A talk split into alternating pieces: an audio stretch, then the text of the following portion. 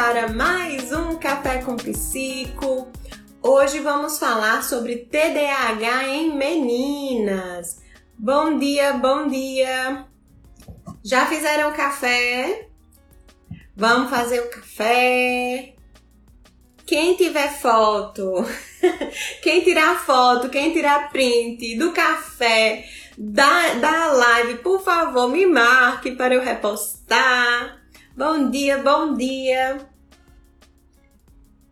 Bom dia, Camila, Clécia, Alessandra, Marciélia. Olá, meninas. A live, do mesmo jeito, como sempre, teremos as interações nos comentários. Eu vou falando e vocês vão interagindo por aqui, vão fazendo perguntas. Eu abri uma caixinha de perguntas, mas é, tirei print aqui, tô com, tô com as perguntinhas do lado, mas fiquem à vontade para fazer perguntas por aqui pelo pelos comentários, para interagir, para dar sugestões, contar causos e etc. Vocês sabem que nós aqui é nosso espaço e nós so, estamos à vontade para participar, tá certo? Se você acha que esse tema interessa alguma psico, alguma profissional psicopedagoga, alguma professora ou alguma família, envie aí no lado direito da sua tela aí embaixo, clica no aviãozinho e envia para essa pessoa essa live, tá bom? O Café com Psico também é podcast, estamos no YouTube e também no Spotify.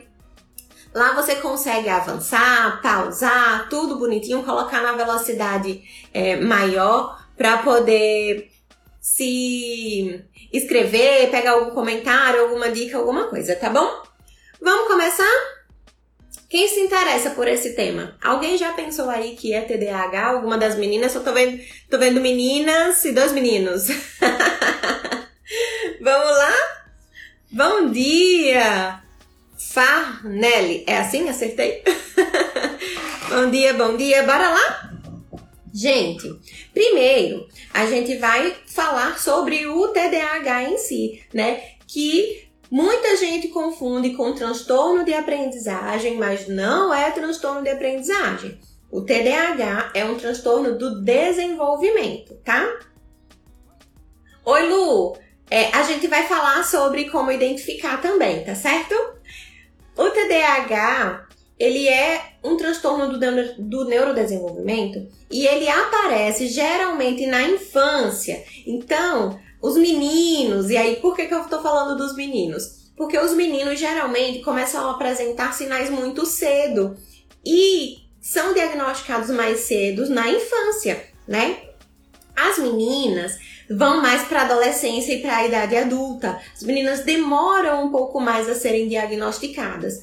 E aí, o que, que acontece? Pode ser que a gente tenha um número de meninas diagnosticadas muito abaixo do que é esperado. E muitas meninas acabam sofrendo com o transtorno, com as dificuldades né, que o transtorno traz, sem ser diagnosticadas e sem terem o tratamento adequado, tá? Então, antes disso, de falarmos sobre o TDAH em meninas, a gente pensa no TDAH de uma forma geral. O TDAH, os critérios diagnósticos, né, precisa ter desatenção, hiperatividade ou impulsividade que permaneçam, né, por mais de seis meses, características que permaneçam por mais de seis meses em vários ambientes, né, e que tragam prejuízos significativos, prejuízos funcionais significativos para aquela pessoa, tá? E aí a gente precisa observar isso para poder não diagnosticar erroneamente, pensando que aquela criança que é um pouco mais agitada, aquela criança que, que gosta de falar, que gosta de, de se expressar, de brincar, de correr, que é uma criança com TDAH, tá? A gente precisa entender que para ser um, um transtorno, né, ela, ele precisa trazer prejuízos funcionais. Então, baixo rendimento, é, prejuízos nas, nas questões sociais, nos relacionamentos, em organização, é, em planejamento. Então, a gente geralmente chega no consultório é, as crianças que já têm algum prejuízo para a gente avaliar, né? Então, é, quando a gente estuda o TDAH, a gente sabe que, em outra live eu já falei, né? sobre a avaliação psicopedagógica com TDAH, é, eu falei antes que a gente tem é, a predominância né, de três eixos e no TDAH com as meninas também esses eixos são considerados, que é o predominante desatento, né, o subtipo predominantemente desatento, predominante hiperativo e impulsivo e o do tipo misto. E aí, o que acontece? Por que, que as meninas são subdiagnosticadas? Por que, que os meninos são mais diagnosticados do que as meninas? Né? Os estudos foram feitos na infância e geralmente os meninos foram o público-alvo, né? A população ali que foi estudada, porque os meninos apresentavam é, mais prejuízos, os meninos atormentavam mais, né? As famílias, as, os profissionais, as escolas. E aí os meninos são encaminhados mais cedo para a avaliação, para os consultórios psiquiátricos e neurológicos, tá? E aí, o que, que acontece? Nos estudos, anteriormente a gente dizia que 80% da, da população diagnosticada com TDAH era menina, ou era menino. E aí, os estudos sempre foram focados muito em meninos do que em meninas. O que acontece é que hoje algumas proporções vêm mudando, né? Então, antes, o que era cinco meninos diagnosticados para uma menina diagnosticada, a gente passou para três meninas, três meninos diagnosticados para uma menina diagnosticada. E os estudos mais recentes mostram que é um para um. Então, não existe mais a predominância de sexo, né? Não existe uma diferença de sexo. Justo, mas por que a gente está falando de TDAH com meninas se não existe mais predominância né, de gênero é, com relação ao diagnóstico? A gente está falando hoje sobre TDAH em meninas porque elas são subdiagnosticadas e porque a manifestação dos sintomas nas meninas ela é totalmente diferente do que nos meninos. Lógico que precisa seguir aqueles eixos de desatenção, aqueles critérios de desatenção, impulsividade e hiperatividade, né? Mas a gente precisa entender que essa desatenção na menina vai ser diferente, que essa impulsividade, essa hiperatividade na menina, como elas se, elas se manifestam, são diferentes, né? E aí, a gente tem uma, uma questão importante a levar em consideração, que são as questões culturais. Eu tinha colocado para falar um pouquinho mais lá na frente, vou falar um pouquinho mais sobre as questões culturais é, e sociais que nós vivemos, né? Mas o que é que acontece? A menina, quando ela é quieta, quando ela é muito quieta, ela é tranquila, acaba que passa despercebido, né, a desatenção porque a menina precisa ser quieta mesmo para nossa sociedade. A menina precisa ser mesmo um pouco mais calada, né? E chega pra gente as meninas que são as meninas que são encaminhadas mais cedo para para as avaliações são as meninas que são mais agitadas, as meninas que são muito desatentas e que têm um prejuízo assim muito severo desde cedo, né? O que acontece é que as meninas vêm sofrendo e elas elas têm mecanismos de compensação, né, estratégias de compensação para se ajustar ao transtorno. E aí elas sofrem, sofrem, sofrem sem nenhuma, nenhuma avaliação, sem tratamento adequado, sem compreensão. E o que acontece é que elas vão sendo rotuladas, rotuladas e sem a devida observação, sem o devido tratamento, né?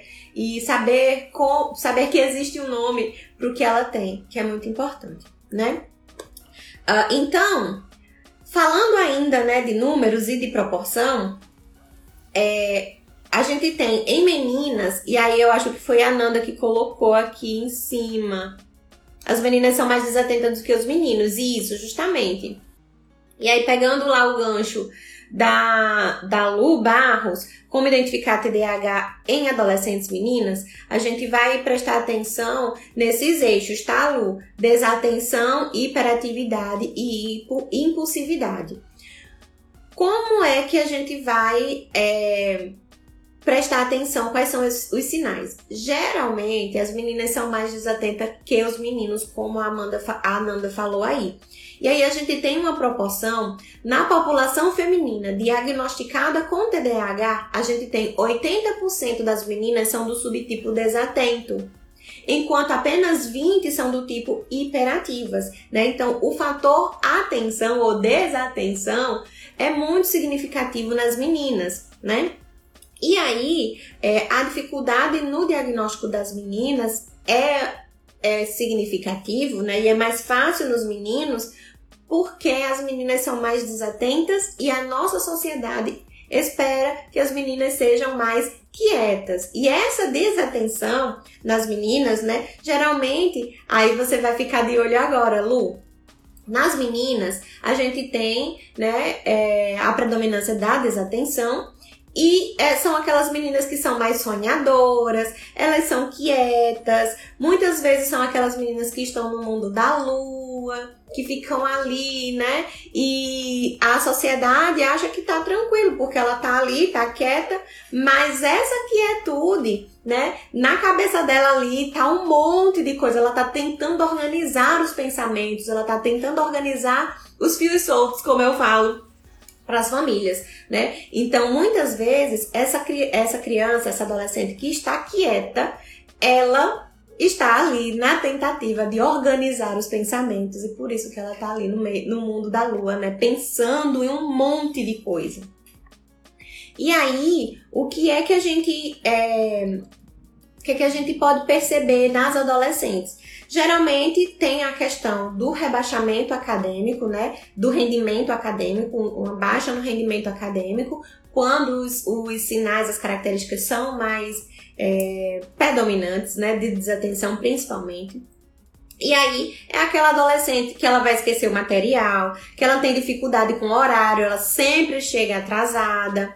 É aquela adolescente que tem dificuldade com os prazos, né, que esqueceu de, de, de, comprar a cartolina e aí bate na porta da mãe meia-noite, mãe, amanhã eu preciso comprar uma cartolina para levar para a escola, né? É aquela menina que vive perdendo as coisas, que perde chave, que perde é, celular, que perde estojo, que esquece o estojo. Opa!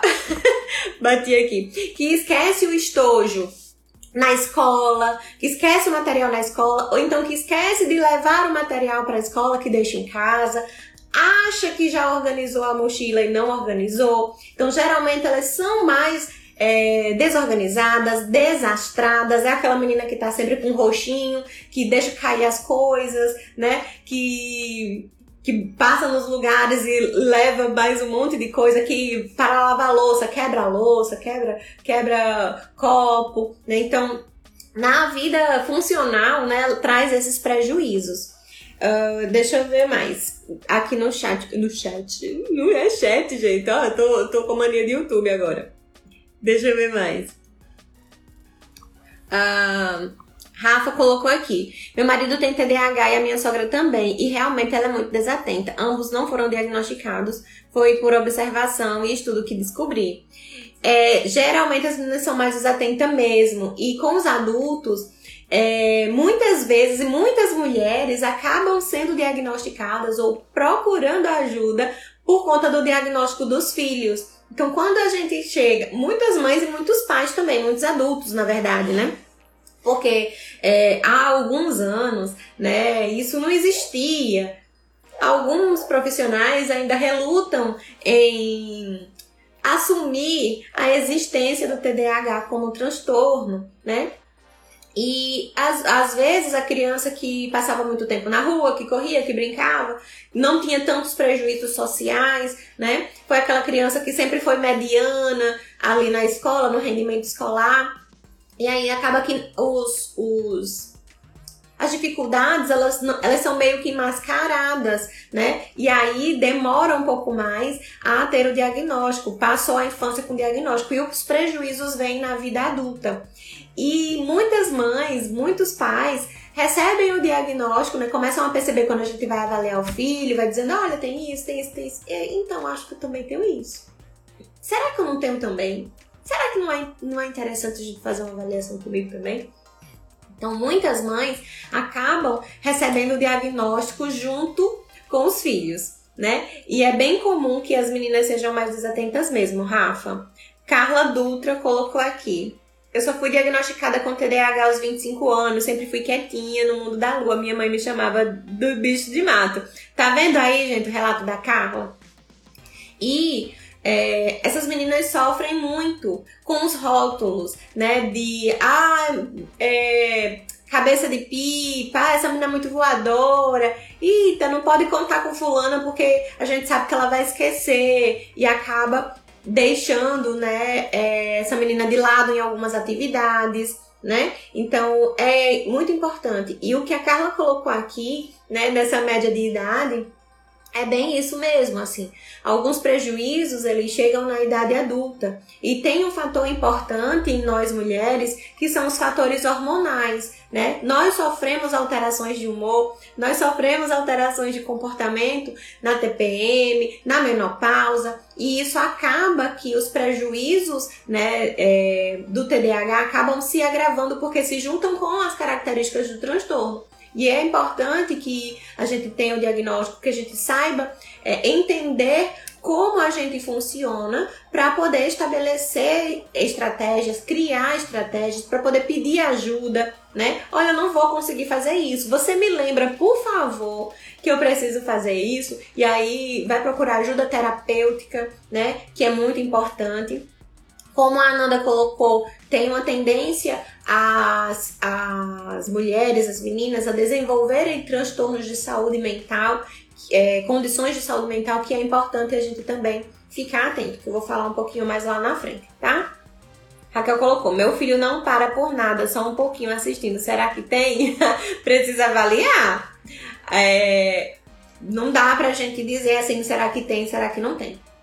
O TDAH e por isso que também algumas meninas e alguns meninos demoram a ter o diagnóstico porque é, eles se confundem, né? Tem características que existem em outros transtornos. Então, a hiperatividade, por exemplo, né, o não parar quieto, ele pode ser indicador de outros transtornos. A desatenção pode ser indicadores de outros transtornos. Mas a gente precisa estudar certinhos critérios, avaliar a criança com cuidado para poder dizer se é, é TDAH ou não, tá? Paulinha De Luca. Sobre a adolescência, menina, você retratou eu nessa fase, acho que sou.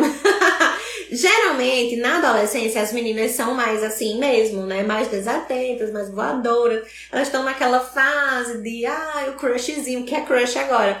Na época da gente era o que mais que eu não me lembro? Na época da gente, a gente tava lá sonhando com um menino apaixonado, né? E também todas as cobranças da adolescência, né? De estudar, de ter um bom desempenho no, no acadêmico para poder fazer vestibular, para poder fazer Enem, escolher uma faculdade. Então tem muitas coisas acontecendo na adolescência que acabam se confundindo, mas ah, precisa trazer prejuízo significativo. É, a gente, o sofrimento é uma das coisas, é uma evidência bem forte. Deixa eu ver.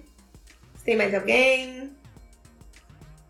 Paulinha, meu marido foi diagnosticado com TDAH aos 29 anos.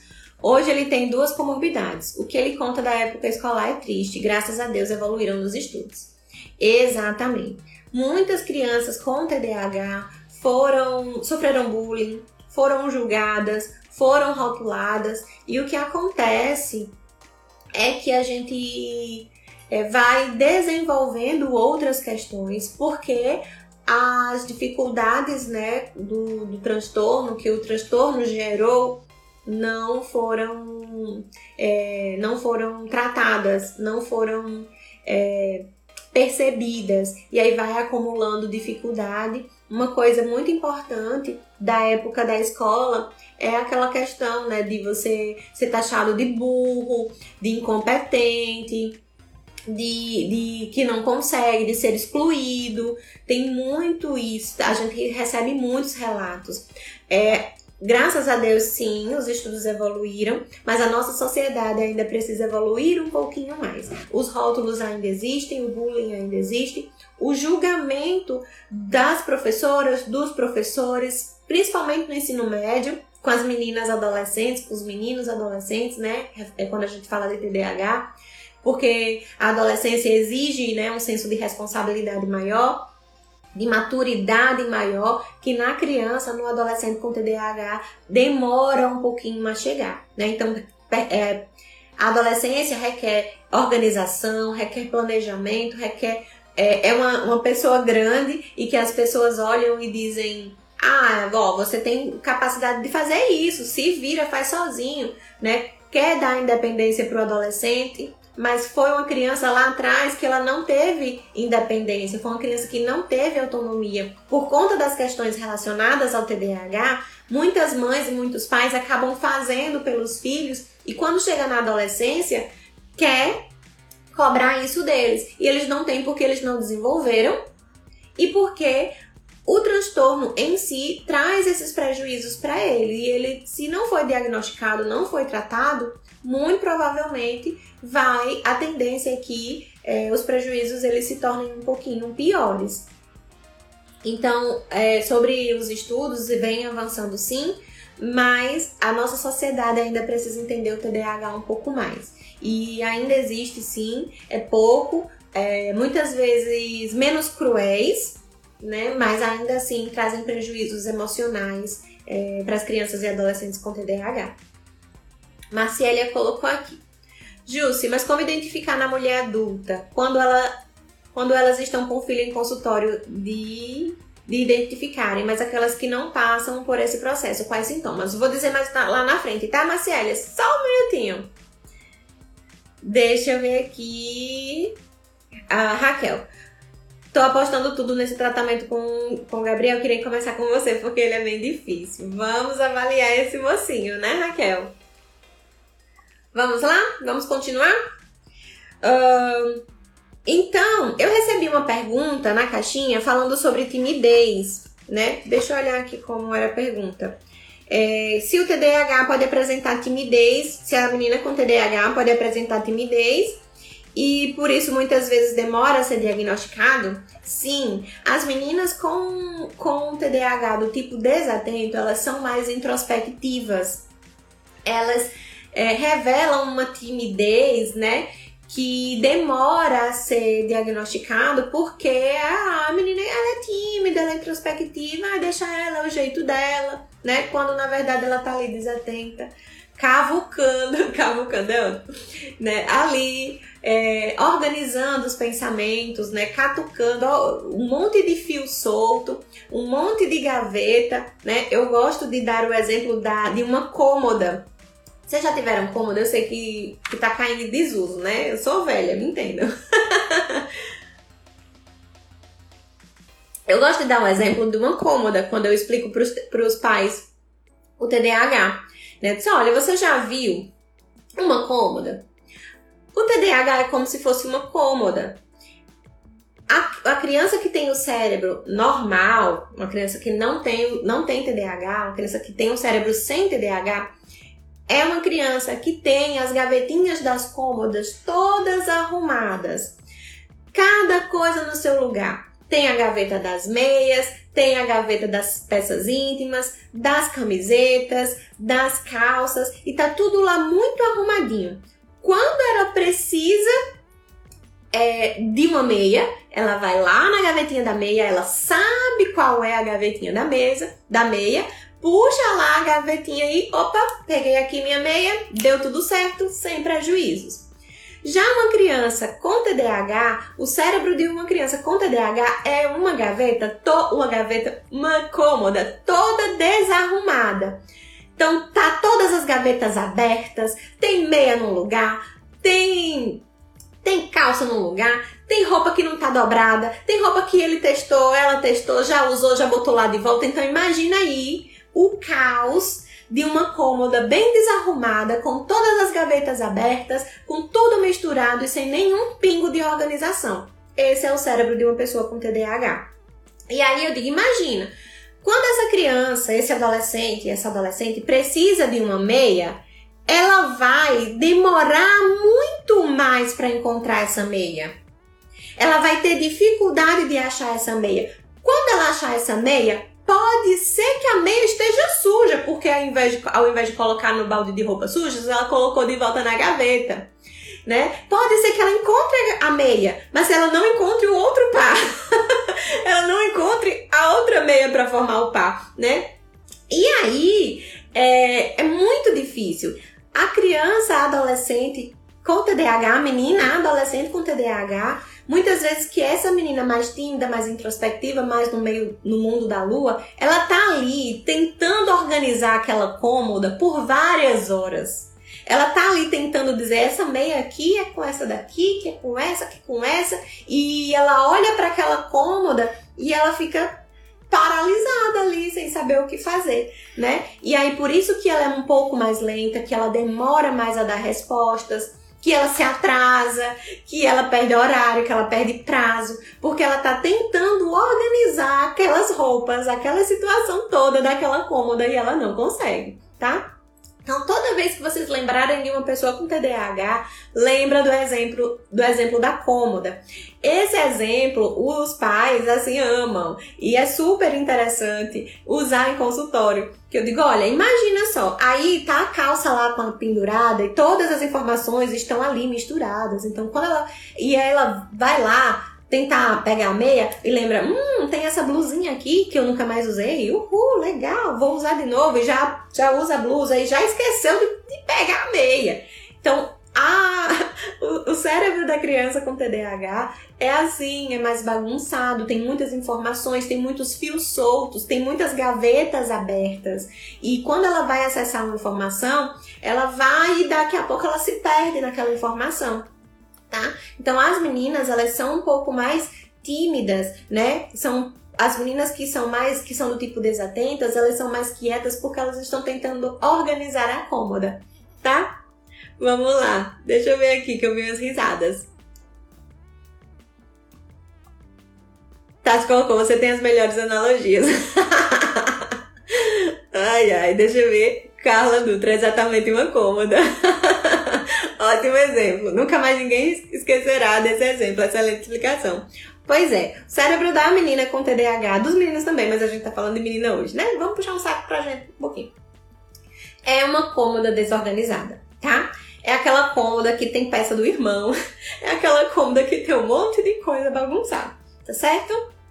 E aí, como a Nanda falou mais no início aqui nos comentários, né? As meninas com TDAH do tipo desatento, elas tendem a ser um pouco mais ansiosas e depressivas e apresentar síndrome do pânico, tá? Então, às vezes elas parecem estar ouvindo aí vai para o exemplo lá para a resposta da Lu e para a pergunta da não lembro agora mais quem perguntou sobre identificar e da Marciélia, né? Como identificar. Sabe aquela pessoa que às vezes a gente conversa, conversa, conversa, ela finge estar ouvindo, aham, Sim. Uhum. Né? E ela parece estar tá ouvindo, mas na verdade ela está ali divagando nos pensamentos, nas, nos assuntos, né? Trazendo outras coisas, procurando outras informações na cômoda, né? Então, é, e aí essas informações se perdem porque ela não estava prestando atenção, ela estava ali se atentando a, a, a, outras coisas, a outros assuntos, né? E aí tem prejuízos importantes, tá? É, costumam ser mais lentas, tem né, a sensação de sobrecarga, de estar sempre cansada, porque pensar cansa. Vocês já fizeram um, um, TCC, vocês já fizeram um relatório, as psicólogos que estão aqui, né, vão entender. Pensar cansa. Imagina uma pessoa que não para os pensamentos, que está ali com aquela gaveta, com, os, com os, a cômoda, todas as gavetas abertas e que não para de pensar nunca, que tá, que é, as informações estão, né, o mundo está acontecendo, as informações estão ali entrando por vias auditivas, visuais, sensoriais, mas que também estão misturadas com outras coisas e ela tem dificuldade em focar nessas informações, né? Ó, Tasso tá dizendo que vai arrumar as gavetas hoje. Mas as gavetas que ele vai arrumar hoje são literalmente as gavetas que estão desarrumadas. ai, ai. Ó, é... Elaine colocou aqui, vamos arrumar essa cômoda. Bora arrumar essa cômoda, rapaz. Ananda, a maior parte das, das nossas brigas são essas, são essa desatenção. Isso, Tássio. Vou ajudar esse pessoal arrumar a cômoda. Vamos ajudar essa, esse pessoal aí a arrumar essa cômoda, né? Ananda, é, fica bravo comigo, né? Porque toda vez que eu vou fazer uma devolutiva de, um, de, uma avaliação de TDAH, eu uso o exemplo dele, né? E é bem interessante, a Carla também tá aqui, né? Já colocou que foi diagnosticada aos 25 anos. Tassi foi diagnosticado com 27, eu acho. Coloca aí, amor, vê se você lembra. É, ele foi diagnosticado tardiamente também, né? É, eu já vinha percebendo algumas, algumas características, alguns sintomas. As questões relacionadas à desatenção são muito importantes. 28, ó, foi com 28. Eu tô com Tássio desde os 14 anos, né? Nós estamos com quase 32. Então tem um tempo que eu conheço esse moço. E quando eu comecei a estudar, né, psicopedagogia e TDAH, eu comecei a enxergar alguns sintomas e ele relutou bastante com isso, né? E quando começou a trazer prejuízo significativo, foi que ele disse: opa, sempre dei conta, agora não tô dando conta. Vamos lá atrás e a gente sentou, conversou e fomos atrás de ajuda para ele, né? Eu não podia fazer a avaliação, ele foi avaliado por, por, por uma outra profissional. Na verdade, o TDAH adulto, tanto homens quanto mulheres, né? Podem ser diagnosticados e os meninos e as crianças também, né? Apenas com com uma consulta, não é o mais adequado, né? O, no caso de Tássio foi assim, porque a gente já vinha percebendo algumas coisas. A profissional considerou muito os meus relatos e levantou, né? Fez o diagnóstico dele. É, ele fez alguns exames, mas não foram exames relacionados ao TDAH, era para ver se tem alguma disfunção hormonal, alguma coisa. Mas tá, tava tudo certo. Né? Então, o, o diagnóstico do TDAH é clínico. E aí, o diagnóstico de Tássio veio tardiamente, ele é do tipo misto, viu? Amanda, não, é, na Nanda, não é só desatenção, é desatenção e hiperatividade. Ele faz muitas coisas ao mesmo tempo, tá sempre se mexendo. Eu já me acostumei com isso, mas a desatenção ainda é um ponto bem importante de ser levado em consideração. Você sempre disse que eu era, o Tassi tá dizendo aqui, tá vendo? Uh, estou nessa luta para o meu esposo aceitar. Pois é, minha filha. Quando, quando os prejuízos mais significativos chegarem, eles aceitam. Ou às vezes nem aceitam, mas a gente, a, a gente sabendo lidar com a pessoa que está do nosso lado, a gente a gente consegue, né? Eu vi aqui um comentário, pastor Wellington, que interessante a explicação, se sua fala corrobora com o livro que estou lendo sobre a diferença de gênero e quais as especificidades de cada um. Muito bem. É, no TDAH, a gente vê né, que existem diferenças bem importantes, que os meninos eles são mais hiperativos, lógico, né? Tanto nas brincadeiras e tudo mais. E aí eu vou chegar para a próxima parte, né? As meninas que têm TDAH, geralmente as desatentas, elas são consideradas como meninas menos inteligentes, aquela pessoa, sabe aquela pessoa meio que na média, né? Porque elas são mais lentas, né? Elas, elas fazem as coisas um pouco mais devagar, sempre tem essa questão do esquecimento. E as meninas com hiperatividade, né, também passam por esse processo, né? Então, com os meninos, os meninos com os meninos já são mais agitados do que as meninas. E os meninos com TDAH, eles são mais impulsivos e mais hiperativos, mais agitados. a rebeldia, a, a, os comportamentos opositivos, a teimosia, muitas vezes são mais evidentes, né? E trazem prejuízos para essa criança. E aí as mães, os pais, as famílias, ó, avaliação, tá acontecendo alguma coisa com essa criança. Já as meninas que são hiperativas, que são do subtipo de, é, hiperativas, elas são menos rebeldes e opositivas do que os meninos, né? A, a hiperatividade, existe a hiperatividade em ações, mas ela é um pouco menor do que com os meninos, né? É, ela é aquela menina que é mais tagarela, sabe? A, essa hiperatividade ela é expressa através da fala. Então é aquela menina que fala, fala, fala, fala, fala, fala, fala. Sabe aquela que fala pelos cotovelos? é mais ou menos assim, né? E ela vai falando, vai engatando conteúdos e a fala muitas vezes é desconexa, ninguém entende o que ela fala porque ela vai tra trazendo todas as informações da cômoda, né? Ali e vai trazendo, vai trazendo e vai ficando um negócio e geralmente elas são mais falantes, né? E as ações, né? Geralmente é a criança que faz muitas coisas, ela não consegue é, se concentrar porque ela está muito agitada, ela é mais inquieta, ela levanta né? É aquela criança que sempre está brincando com algo, que tem vários brinquedos, né? Em relação às brincadeiras, a criança com a menina com TDAH do subtipo hiperativo, ela tem mais questões é, com movimentos. Então, as brincadeiras, aquela brincadeira de brincar de, de, comidinha, de brincar de boneca ali sentada, ela vai brincar de boneca também. Mas ela vai brincar de boneca, a boneca, sei lá, a boneca vai andar de skate, a boneca vai, vai tomar banho, a boneca vai fazer um monte de coisa, ela vai brincar de casinha vai brincar de comidinha, mas a casa vai pegar fogo porque vai acontecer um monte de coisa, né? É aquela menina que, que está sempre em ação, né?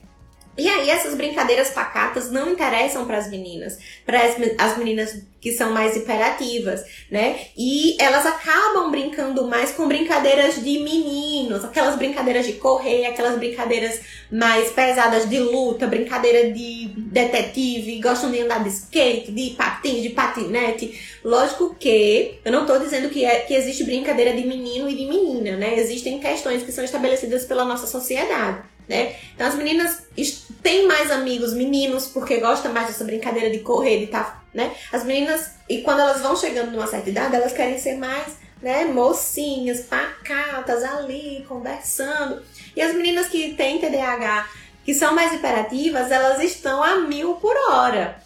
Então elas têm mais amigos com meninos, né, amizades com meninos, é, gostam de fazer atividades que exijam movimento, tá?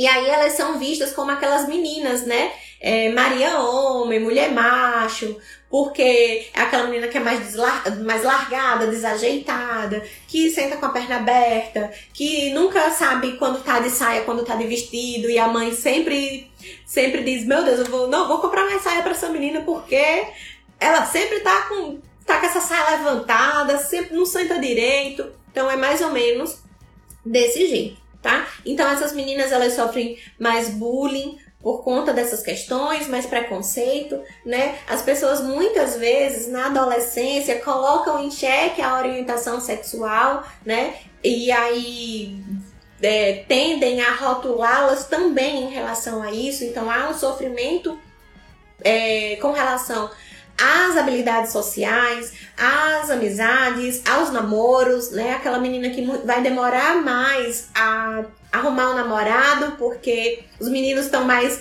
é, acham muito mais ela brother do que ela pra ser namorada, né? E aí é, existe uma expectativa social que as mulheres e que as meninas né, sejam belas, recatadas e do lar, né, que sejam aquelas meninas mais quietinhas, por isso que a menina com TDAH do tipo desatento, ela tem um pouco mais de dificuldade de ser diagnosticada, né? E o sofrimento da menina com TDAH do tipo hiperativo, né, é, é maior porque a nossa sociedade ela coloca rótulos nas, principalmente nas mulheres, né? E aí essa expectativa de que a menina precisa ser calma, tranquila, essa desejabilidade social, né? As expectativas em cima de uma, de uma menina feminina, de uma menina que gosta de usar rosa, que gosta de usar laço, brincar de boneca e que está sempre quietinha, né? Impedem que essa criança seja ela, impedem né, que ela consiga é, se desenvolver enquanto criança, menina, enquanto mulher, sendo que ela tem é, necessidades motoras, necessidades cerebrais de se movimentar, né? Então é importante a gente se atentar a isso, tá? Raquel colocou aqui. Nunca imaginava, eu tenho muita dificuldade, minha mente não para, tenho bastante dificuldade nos pensamentos, são muitos pensamentos. O pior é a noite para dormir. Como que a não concentração? Pois é, Raquel. Vamos, vamos ver aí também. Se não tem alguma questão também. É importante avaliar, tá? Ananda, meu esposo tem 42 anos, eu conheço desde os meus 14 e ele, e ele com 18. Aí, de muito tempo também, tá vendo? Vamos, vamos organizar essa cômoda desse rapaz aí, Ananda. Cadê? Farnelli, o meu esquece chave celular, isso mesmo. Aila, Jussi, e quanto mais inteligente, mais tarde os problemas acadêmicos tendem a aparecer, e aí dificulta mais ainda o diagnóstico, né? Isso mesmo. Quanto mais a menina é inteligente, e quanto mais, né, o, as dificuldades acadêmicas, porque uma das coisas que é, a avaliação psicopedagógica, principalmente, né, que demora é que as famílias correm quando tem uma dificuldade acadêmica quando as notas começam a cair, quando chega aquele primeiro zero na, de uma prova ou uma nota muito baixa. E, e quando essa menina é inteligente e quando ela consegue estratégias para estudar e para ter um bom rendimento, o, o diagnóstico ele chega ainda mais tarde, porque ela vai estabelecendo estratégias compensatórias e os, as características, os sinais, eles não são tão evidentes para a sociedade, para as pessoas que convivem com ela. Ela está sofrendo, mas ela não demonstra isso. Né? Então, bem importante esse, essa colocação de Aila. A Tassi colocou aqui, só tive dificuldade no mestrado, não consegui evoluir nada. Aí, quando teve a medicação, né? Quando medicado, consegui evoluir, além de outras estratégias e aceitação. Tem questões bem importantes, né, relacionadas ao desempenho acadêmico. Uma das coisas de Tássio foi justamente isso. Ele sempre foi aquele estudante que preferia se concentrar na aula e não pegar no, resto, no livro o resto do dia. O resto só na aula. Estudar era só na escola né? E ele sempre tirou notas boas na escola. E os meninos, na época da gente, os nossos amigos, né, diziam: Poxa, Tassi não estuda nunca, veio ontem aqui bater no meu portão para jogar bola e eu tava estudando pra prova, ele tirou a nota maior que a minha, né? Então, esse, esse rendimento acadêmico que desceu só veio ter, ter um prejuízo no mestrado. E aí foi quando ele se sentiu numa saia justa que não estava conseguindo produzir e eu já vinha falando, né? Martelando algumas questões, e aí foi quando ele decidiu procurar ajuda médica. Stephanie, na fase adulta, a hiperatividade fica evidente apenas no comportamento visível? Não necessariamente. Geralmente, é, essa pessoa é mais falante, né? Mas é, ela traz também prejuízos é, nas questões relacionadas à saúde mental e essa hiperatividade também é no pensar, no pensar, né? Então, aquela, aquela pessoa que sempre tem muitos assuntos pendentes ali na mente, sempre está resolvendo alguma coisa, sempre está tentando organizar alguma coisa no pensamento. É, e por isso que a hiperatividade, muitas vezes na menina, é essa aquela, sabe aquela síndrome do pensamento acelerado que as pessoas dizem que existe?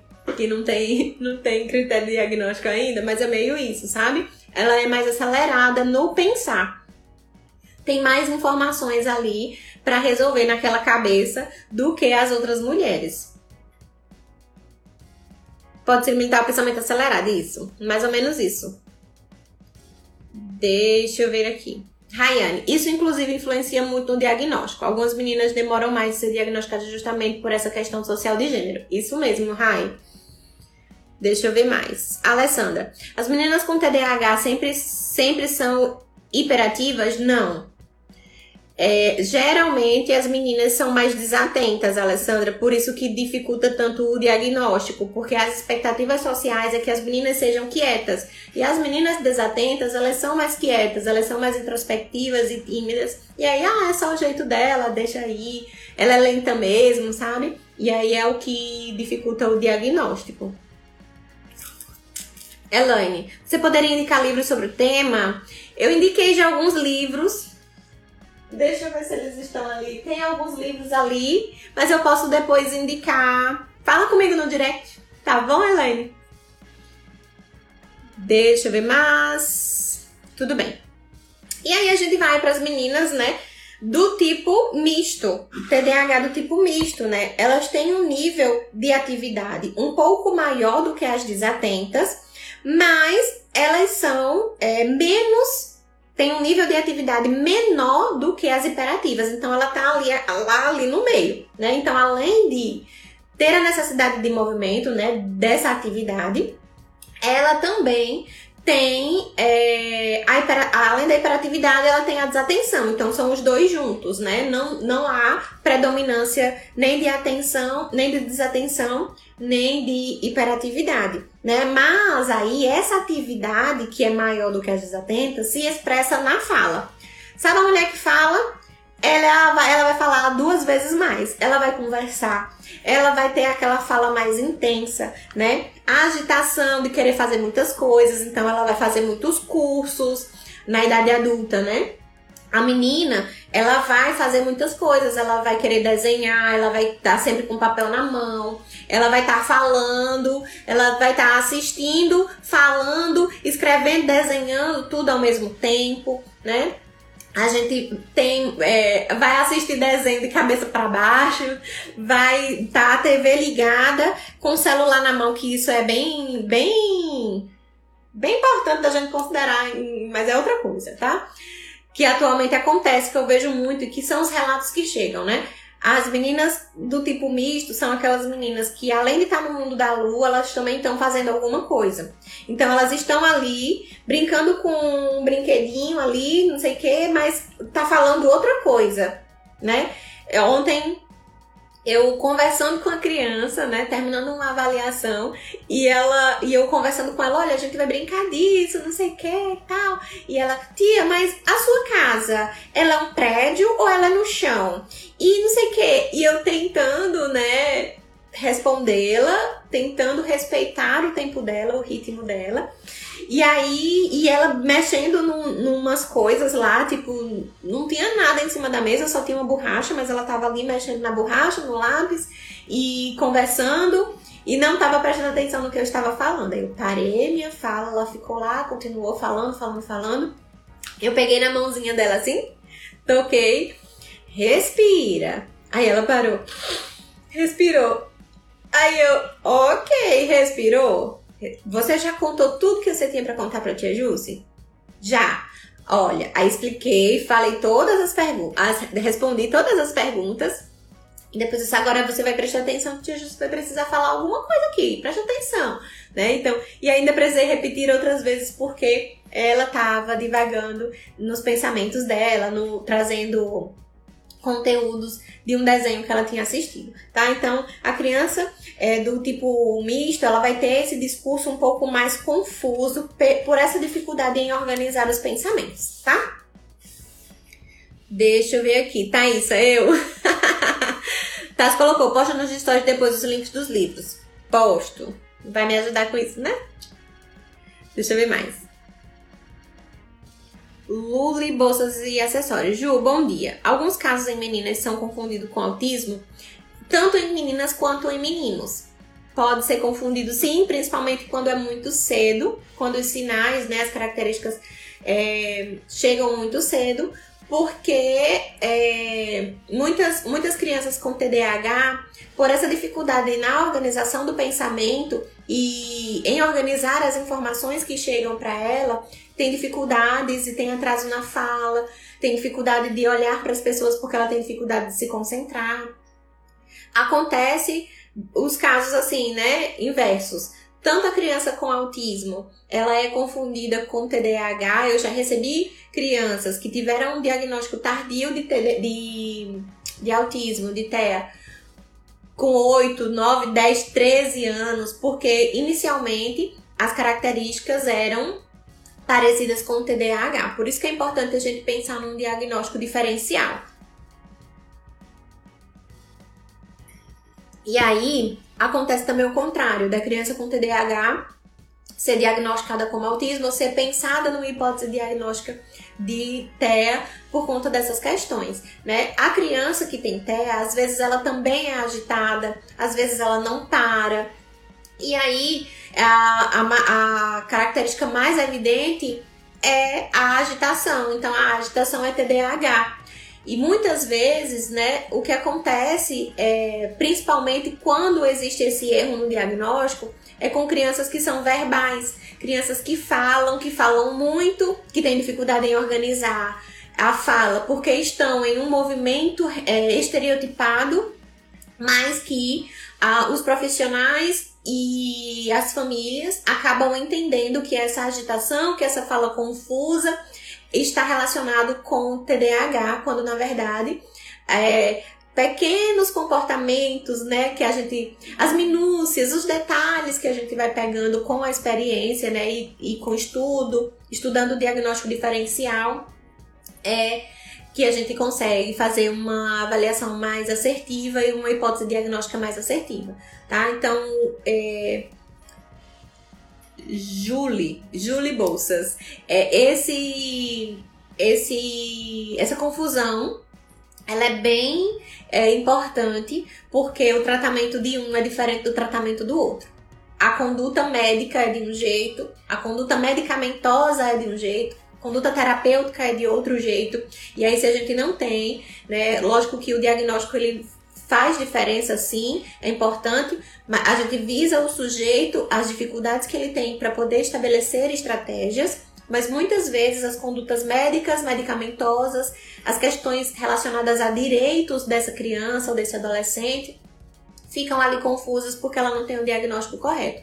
Por isso que é tão importante a gente prestar atenção no diagnóstico diferencial, tá certo? Então, pode ser confundido sim, tanto em meninas quanto em meninos. As meninas que têm, as meninas que são verbais, né, que, que é, têm características de TEA que são verbais, que trazem essa fala um pouco mais confusa e que apresentam questões relacionadas às habilidades sociais menos rebaixada do que acontece no TEA, geralmente elas são diagnosticadas com TDAH.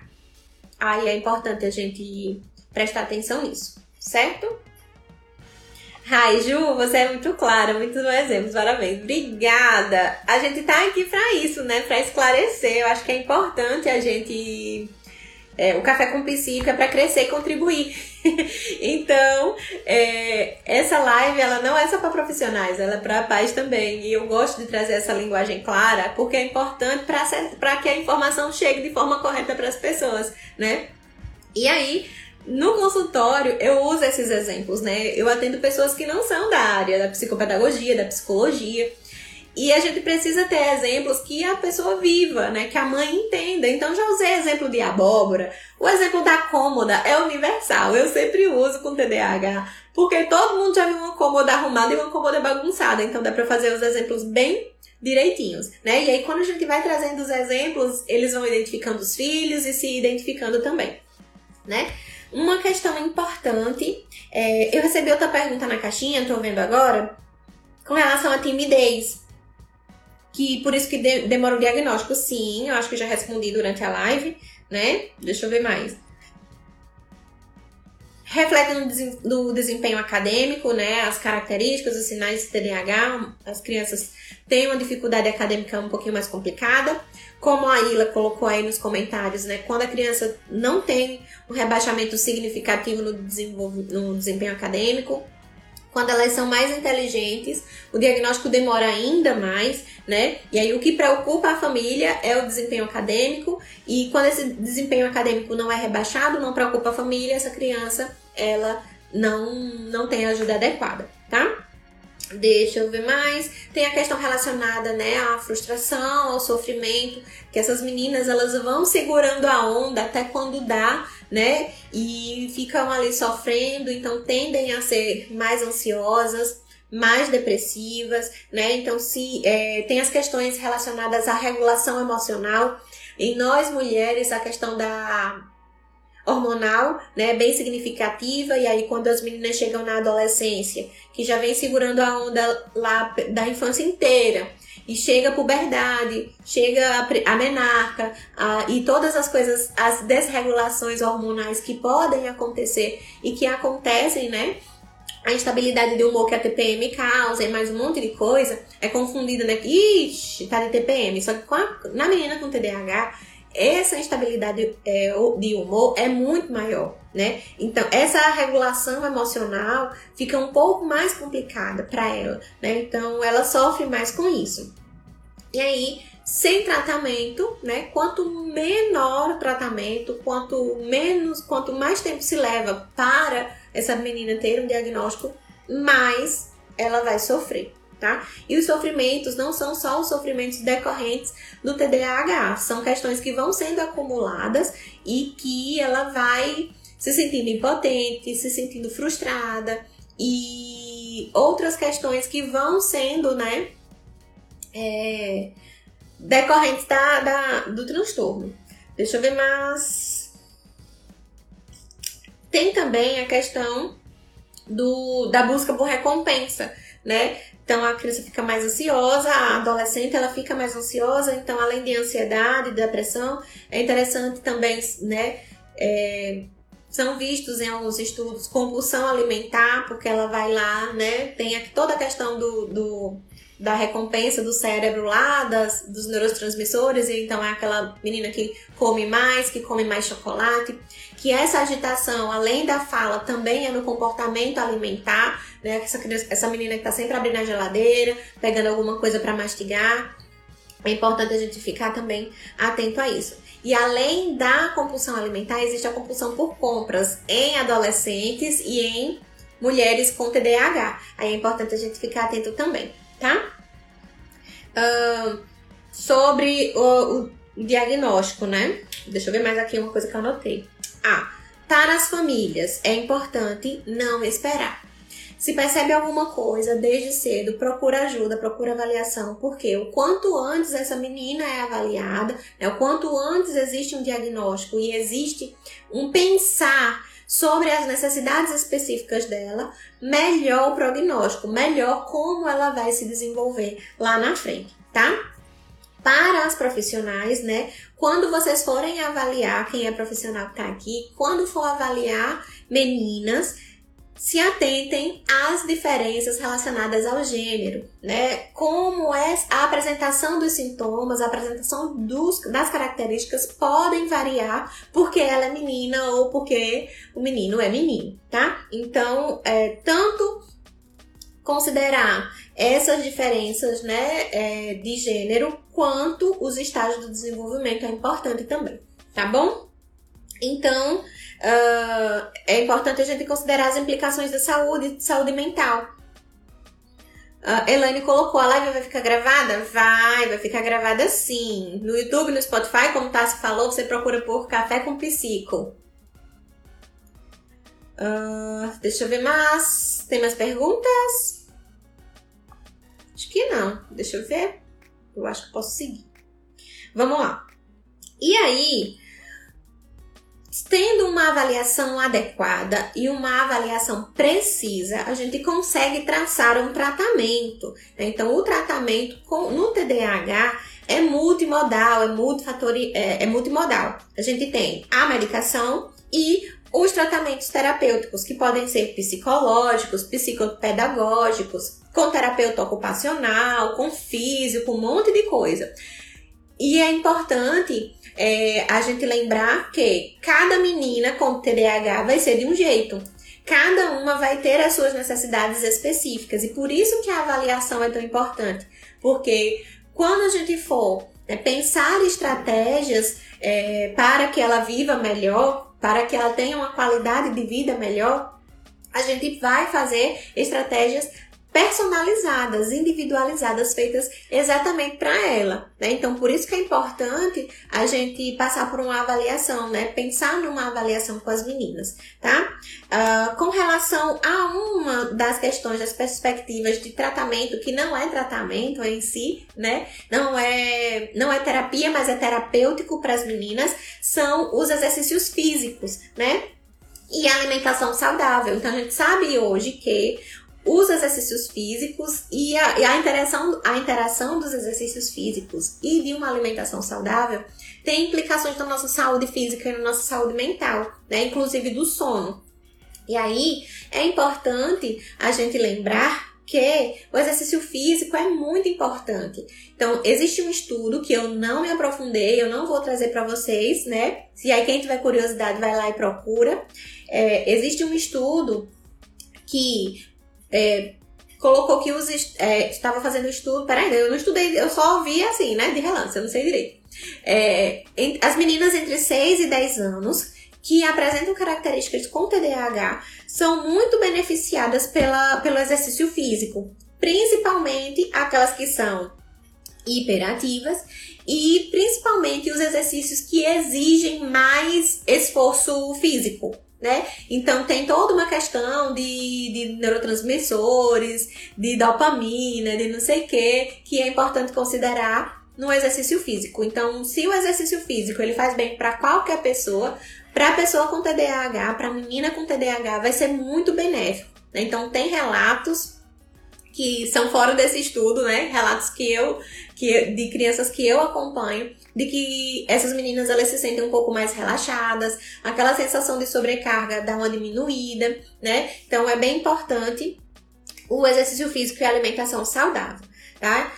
Uh, não existe nenhuma pessoa com TDAH, seja ela menino ou seja ela menina, igual. E aí a gente vai precisar levar em consideração as diferenças de sexo, mas vai precisar também de sexo de gênero, mas vai precisar também levar em consideração as diferenças e as peculiaridades de cada pessoa. Cada menina vai ter uma demanda e uma necessidade diferente, tá?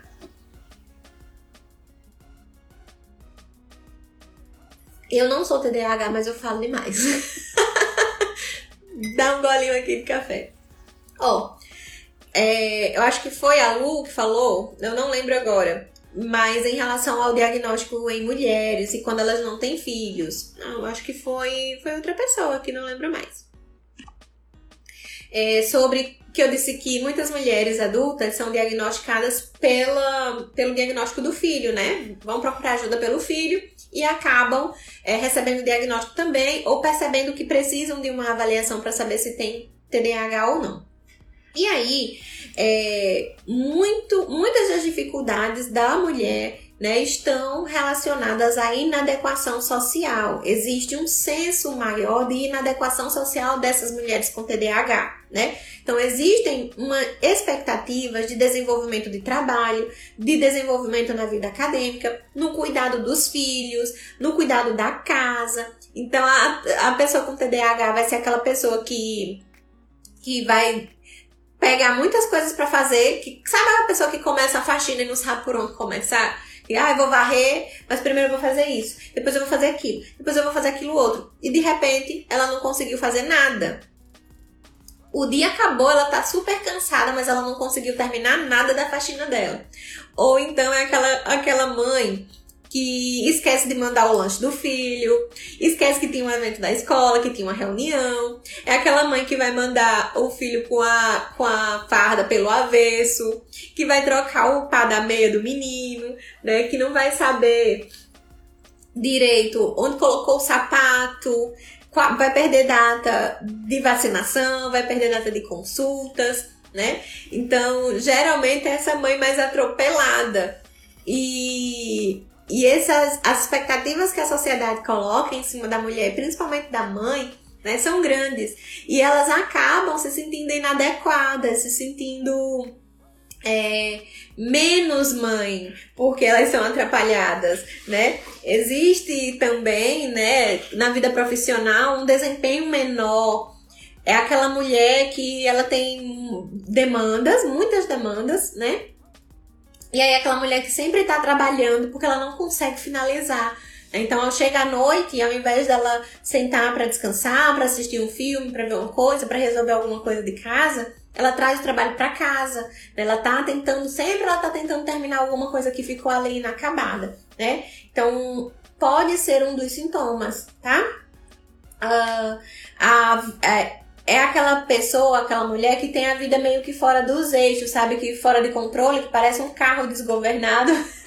é mais ou menos isso, né? E existem, né? estratégias de compensação que a criança, que a mulher acaba se se sentindo mais inadequada e mais sobrecarregada do que a mulher que é mãe já é, por exemplo, né? Então é importante a gente avaliar para entender né, as necessidades, as demandas e traçar estratégias apropriadas para ela. Né? Tem também uma desorganização financeira, o gerenciamento da vida em si, seja trabalho, seja na casa, seja com os filhos, é prejudicado por conta das questões relacionadas ao TDAH, né? E aí já existe uma essa sensação de sobrecarga na mulher que não tem TDAH, mas essa sensação ela é aumentada, né? ela é maior nas mulheres que apresentam características do TDAH, tá bom? Então, falei de mulher e terminei falando de meninas, porque o TDAH ele não é uma doença, não tem cura. Foi uma das perguntas que eu recebi também. É, se se, se tinha cura, se tem cura e se quando tratado desde cedo melhora na vida adulta, né? Então não tem cura. O TDAH é um transtorno do desenvolvimento infantil que aparece geralmente na infância, mas com as meninas é um pouco mais diferente.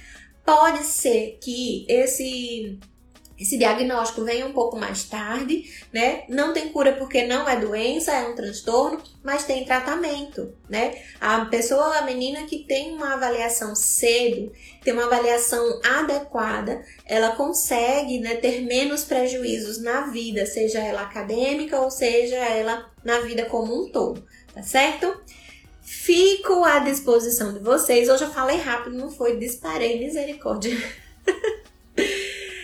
Se alguém quiser colocar aqui mais alguma pergunta, mais alguma coisa, alguma colaboração, se alguém quiser participar para falar sobre os prejuízos aí, me contem que eu convido na hora.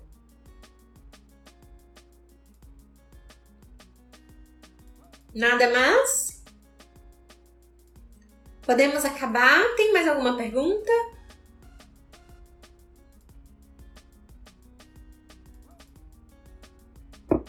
O TDAH é um transtorno que vai acompanhar a pessoa para a vida inteira, tá? Então, o quanto antes ela saber da existência desse transtorno e o quanto antes ela entender que precisa de ajuda e que consegue estabelecer estratégias para melhorar a sua vida, ela vai sofrer menos, tá? Então as meninas acabam sofrendo um pouco mais que os meninos, é, porque elas são diagnosticadas mais tardiamente e pelas expectativas culturais e sociais que nós ainda temos, né?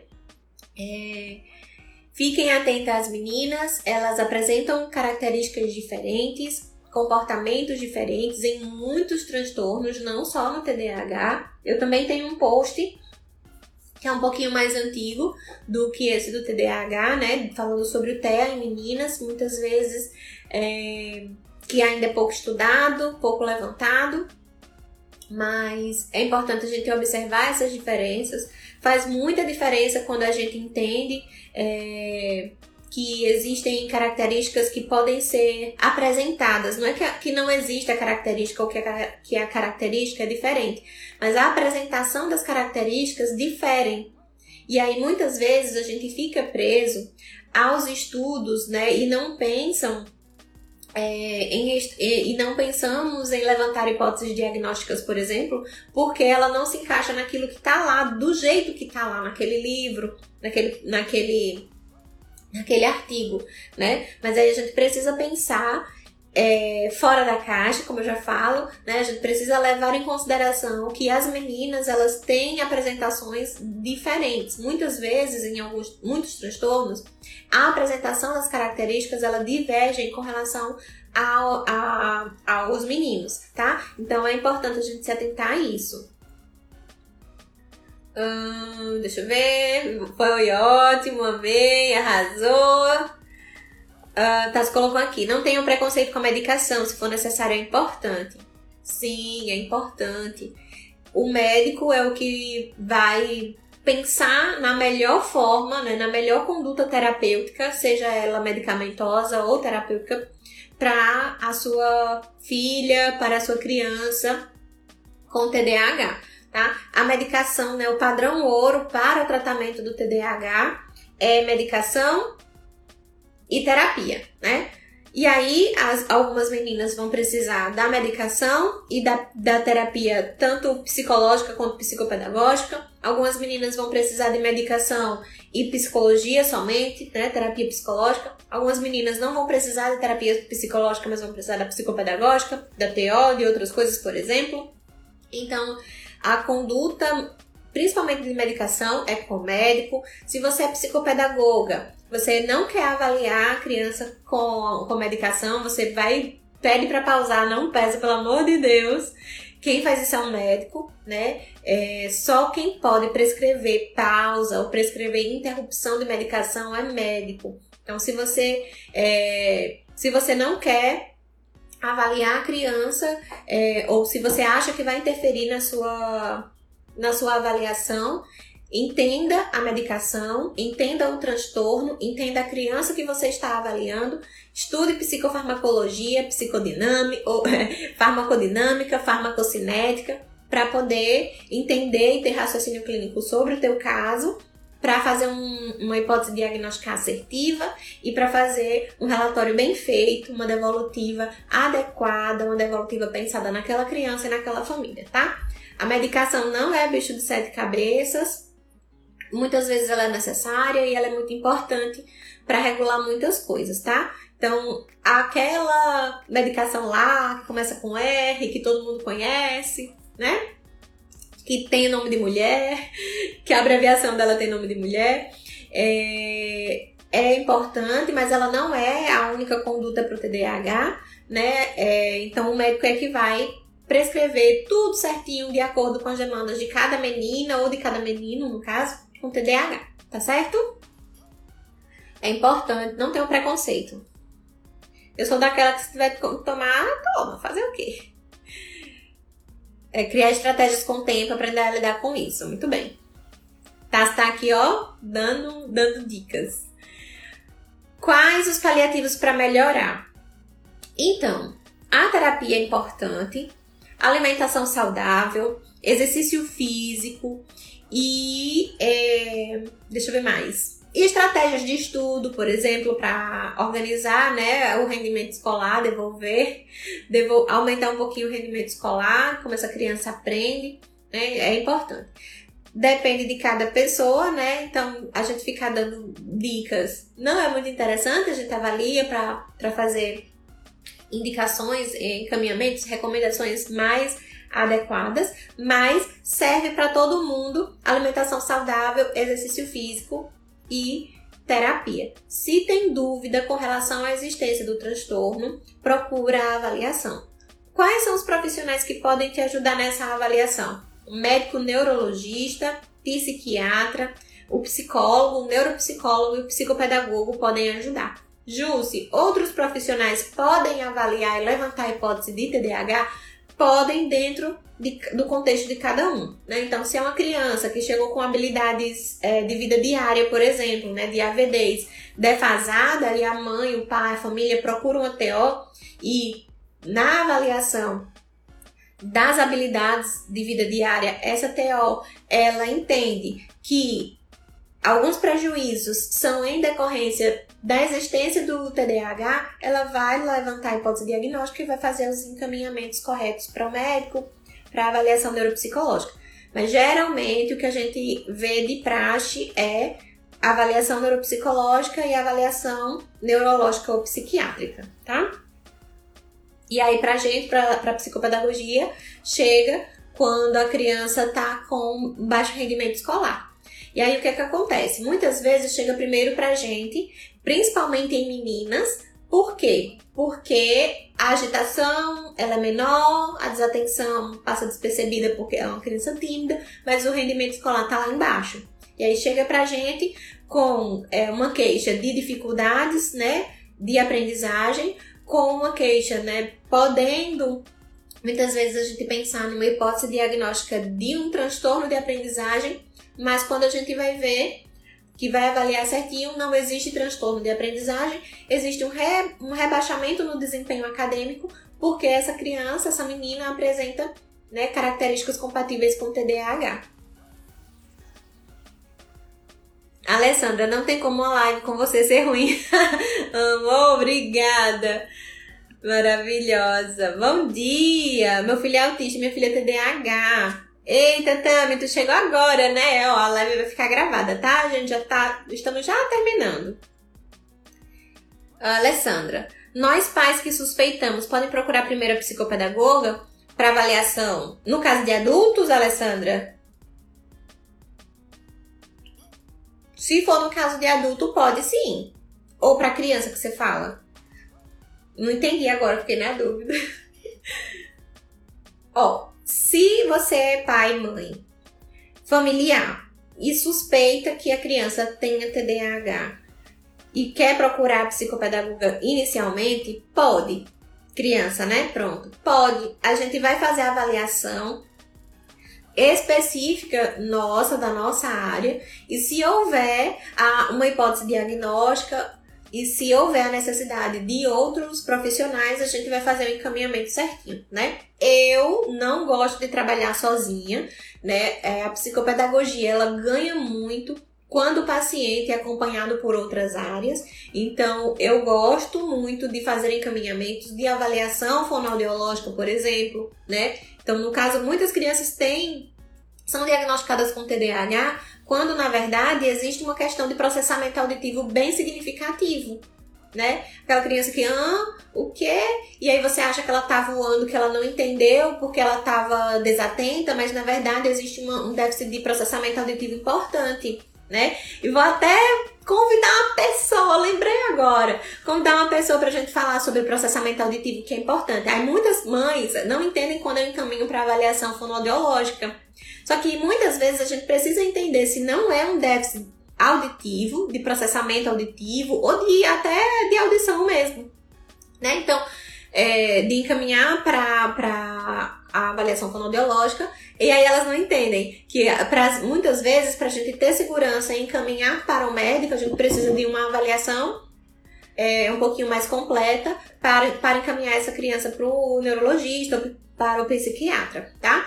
Então, eu não gosto de trabalhar sozinha. A psicopedagogia ganha muito quando ela interage com outras áreas, né? O TDAH, dependendo da necessidade, vai precisar de muitos profissionais e é importante essa interação entre os profissionais, tá certo? Uh, deixa eu ver outra coisa, não lembro. Qual a diferença entre psicopedagoga e neuropsicopedagoga?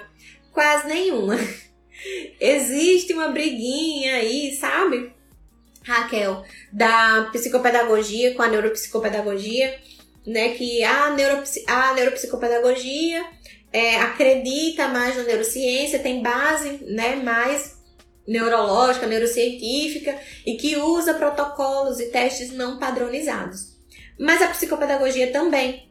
Os testes e as, as, as abordagens, né? Elas também se aplicam à psicopedagogia. É, o que acontece é que às vezes a base teórica muda um pouco porque a psicopedagogia ela ainda tem, né, historicamente ela foi construída com bases na, na psicanálise, com base em outras teorias que não são, é, não abrangem tanto as neurociências, tá? Mas eu, por exemplo, sou psicopedagoga, mas eu tenho, tenho uma especialização em neuropsicologia clínica infantil que me dá essa base de conhecimento das neurociências que eu preciso, né? Então eu me vi numa saia justa de que precisava estudar um pouco mais, fui estudar um pouco mais. Então hoje a minha base teórica é muito mais comportamental e muito mais das neurociências do que de outras abordagens. O que uma profissional pode fazer do que a outra pode fazer é igual, tá? Então, na, a, na atuação, é, pode ter pequenas diferenças, mas elas podem atuar da mesma maneira. Se tiver alguma neuropsicopedagoga aqui que quiser falar alguma coisa também, fiquem à vontade, tá? Cida, você arrasa, Ju, eu amei. Obrigada. Deixa eu ver mais. Julie, parabéns, amei, excelente explicação. Hum, muito bom. E aí, na a psicopedagogia com TDAH, ela também avalia adultos, tá? Então, muitas vezes o rendimento é laboral, é no trabalho, e essa dificuldade é de aprendizagem que o psicopedagogo pode ajudar também. Vou chamar a Ila em outra oportunidade, que eu tô enchendo o saco dela agora. Vou chamar a Ila em outra oportunidade pra gente falar em TDAH em adultos, tá certo? Dúvidas, dúvidas, dúvidas? Não? Vamos parar por aqui? Vamos aproveitar o sábado?